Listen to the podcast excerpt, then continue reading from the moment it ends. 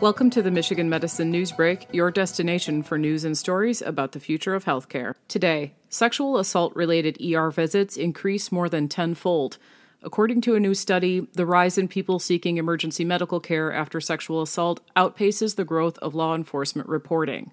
An increasing number of people are seeking emergency help for sexual assault, a new study suggests. Emergency departments saw 15 times more sexual assault related visits in the past decade, outpacing the growth of law enforcement reporting, according to research in JAMA Network Open. Quote, sexual assault is a disturbing and prevalent trend in the U.S. We know that people who experience sexual assault face numerous emergent health problems, but few seek emergency medical care, said senior author Erica Marsh, MD, chief of the Division of Reproductive Endocrinology endocrinology and infertility at the Center of Reproductive Medicine at University of Michigan Health von Voigtlander Women's Hospital. Quote, these findings demonstrate the role that healthcare providers can play in improving long-term medical and psychosocial health for these individuals, end quote. A new sexual assault is estimated to occur every 68 seconds in the United States, with nationally reported rapes and sexual assaults increasing from 93,000 in 2006 to 139,815 in 2019, according to data from the Federal Bureau of Investigation.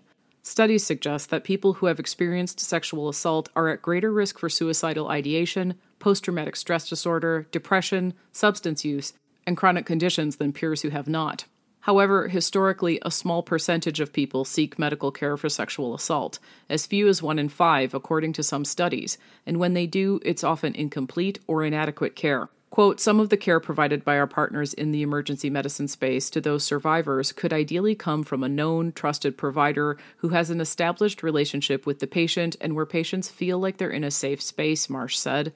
Quote, we need to better understand where those opportunities are and how we can respond to these health needs in diverse outpatient settings, end quote. For the study, researchers analyzed data from the millions of emergency room visits a year, finding an increase from 3,607 adults ages 16 to 85 seeking emergency care after sexual assault in 2006 to 55,296 in 2019.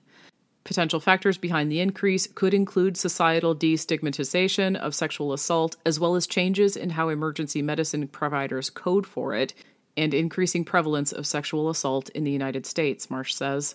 Meanwhile, there was a significant 8% decrease in admission rates for sexual assault during the same period, with more than 95% of these patients sent home after an emergency department visit and not being admitted to the hospital. These decreasing hospital admission rates may be attributed to an increasing number of low acuity cases, more people preferring to avoid admission for confidentiality purposes, and or decreased inpatient availability.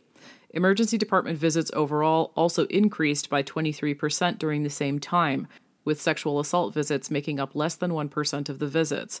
Still, total hospital charges for sexual assault related visits topped 233 million in 2019, up from 6.35 million in 2006. Quote, although sexual assault comprises a small proportion of total emergency room visits, the magnitude of increase suggests that certain factors may be encouraging people who experience sexual assault to seek emergency care, Marsh said. Patients with lower incomes and government insurance plans are disproportionately admitted to the hospital after sexual assault, the study suggests. Older people aged 46 to 65 are also more likely to be admitted than younger people ages 18 to 25. This may be attributed to other underlying conditions that could increase need for hospitalization, Marsh says. But those who seek help in the emergency department after sexual assault were also disproportionately younger women and those with lower incomes. While sexual assault is highly prevalent, estimated to affect more than half of women and nearly a third of men in their lifetime, according to the Centers for Disease Control and Prevention, there have been few long term studies of how people seek care after sexual assault. Further studies should explore how to establish care for these patients in an outpatient or urgent care setting, Marsh says, such as providing testing for sexually transmitted infections, providing antibiotic and antiviral treatment on site, facilitating mental health services, and collecting evidence in cases when patients are willing to be connected to law enforcement.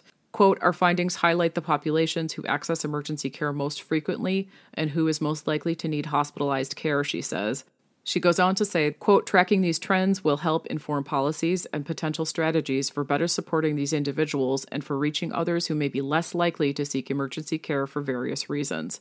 For more on this story and others like it, visit uofmhealth.org forward slash health blogs, and you can subscribe to the Michigan Medicine Newsbreak wherever you listen to podcasts.